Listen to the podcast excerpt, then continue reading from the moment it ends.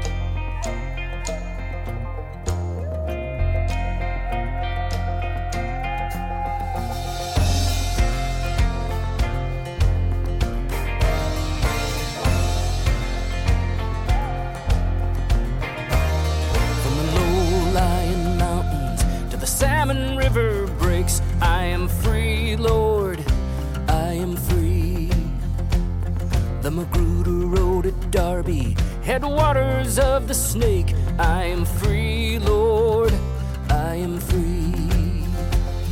And I miss my home and family and the woman that I love.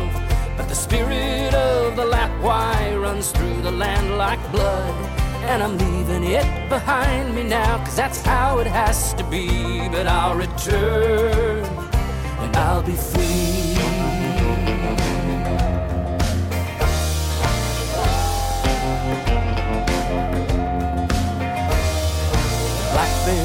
Lion and the blasted timber wolves, they run free, Lord, they run free.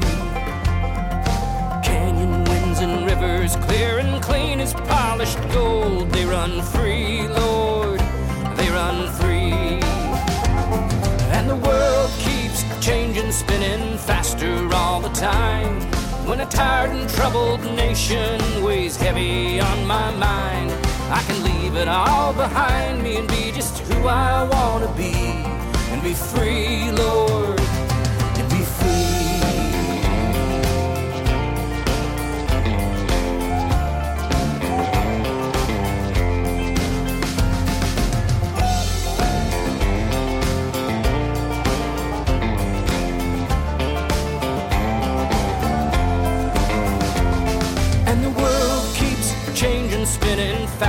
all the time.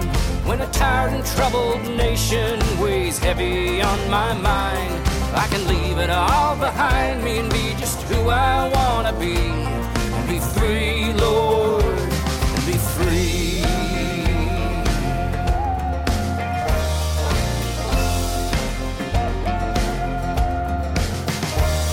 From Spotted Bear, Montana to Nez Perce, Idaho,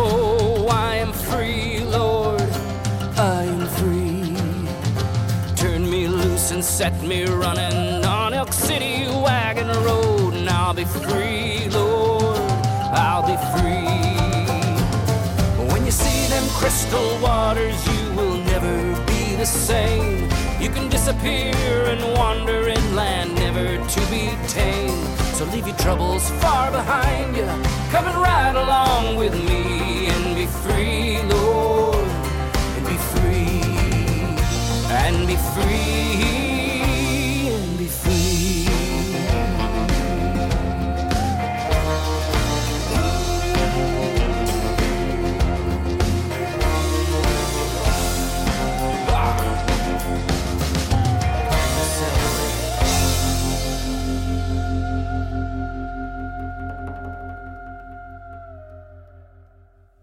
to Selway.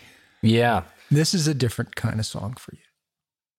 I think so. You know, Ode to Selway came about, you know, in the midst of a music career, but I think it was it was a song that took a lot of years for me to write, and it took a lot of trips to northern Idaho for me to write.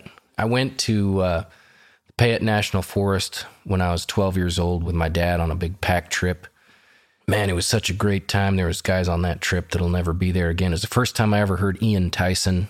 We had a, a cassette copy. You and I have talked about this uh, a minute ago, but a cassette copy.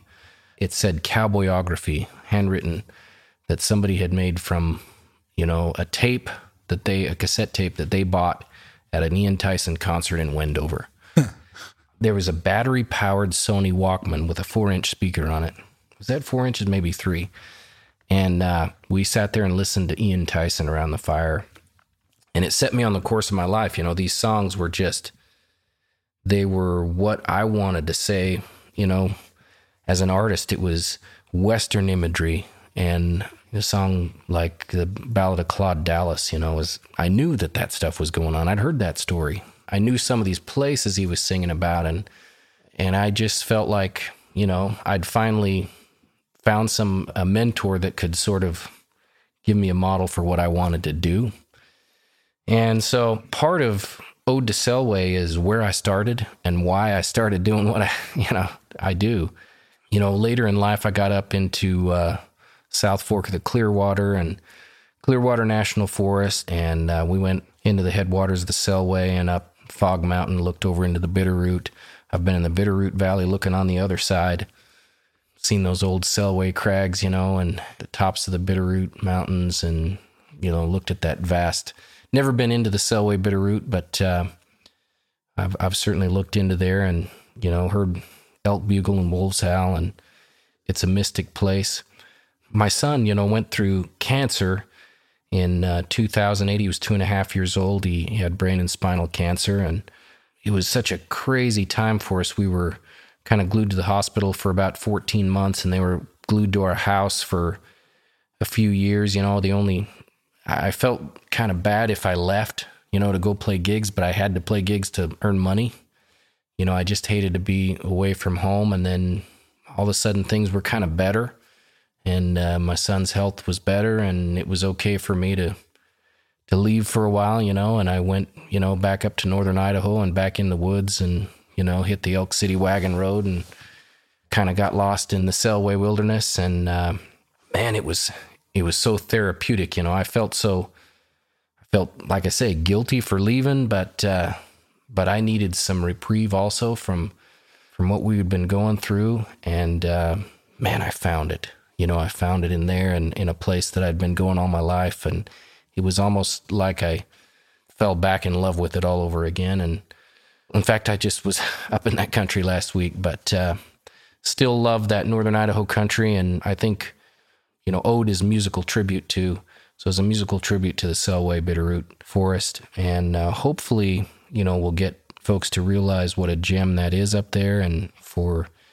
you know, years to come, a uh, place like that that we can preserve and enjoy for many generations. Most people haven't been there. Yeah. What's it like? Tell, describe what Selway you know, it's the deepest, darkest forest in North America kind of feel. You know, it, it, there's on the north sides of the hills, uh, it holds the moisture in. It's colder there. On the south sides of the hills, you know, it's kind of that dry forest, and you know, you can get all of that by hiking a mile. You can almost be in two different ecosystems, you know on the left side of the hill that faces north, you're uh, talking about black bears and white-tailed deer. On the right side, you're talking about mule deer and elk. You know, it's just such a mystical place. Those rivers are, are so deep from the top. Uh, when you're looking down into the South Fork of the Clearwater, you can see, and I'm this is uh, what is it, a mile, mile and a half down there. You can see the rocks in the river. It's that clear know, one of the lines in that song, when you see those crystal waters, you will never be the same. The realization that there is something that pure and untouched left, you know, in this modern world is part of what inspired that song. It's a mystical place. So tell me about the production process. And they will actually finish telling me about the writing process. It took longer. And I like to ask songwriters, how do you know when a song is done? Yeah. You know, for me, uh, knowing when a song is over is uh, has always been fairly easy, simply because I try to uh, arrange these things as I write them, and arrange them in a way that presents them, I think, uh, fairly commercially. Some people sort of wince when I say that word commercial, but we are trying to sell this stuff after all, you know? There's a way to arrange this stuff so that you can present an idea to a listener, support it, bring it to an apex with an ultimate sort of payout to them and then and then let them go. You know, music is an intangible piece of art. It's there for a while and you're lost in it and then all of a sudden it's over. Look for ways to not give that listener too much cuz I want them to come back. You know, I want them to uh, continually want to come back and I, I don't want to overfeed them. Ode to Selway is a song that, like I say, took me a long time to write simply because, uh, you know, I, I, think that part of the world and uh, the experiences I've had there, I needed a little bit of time in my life, a little maturity, a little heartache to help me realize how special that experience is up there, how special that place is, how unique it is. You know, so in a way, that song took me many years to write. When it came to actually fleshing it out and putting it on paper, probably didn't take all that long. You know, I went kind of a 1 4 running bass line there, which is actually a G sus to a C sus chord. it's not sophisticated by any means. Mostly there would be a 1 5 you know, alternating bass line, and this was a 1 4. So it made it feel very suspended, gave it some grit. And especially when we got in the studio, you know, and, and JT Corenflos fired up his electric and Jonathan Yudkin pulled out a banjo. You know, we listened to it and it was great. There was that uh, heavy, you know, driving kick drum and snare and gave the song the edge that I wanted it to have. You know, I felt like when it was coming out that this is kind of a rocking tune.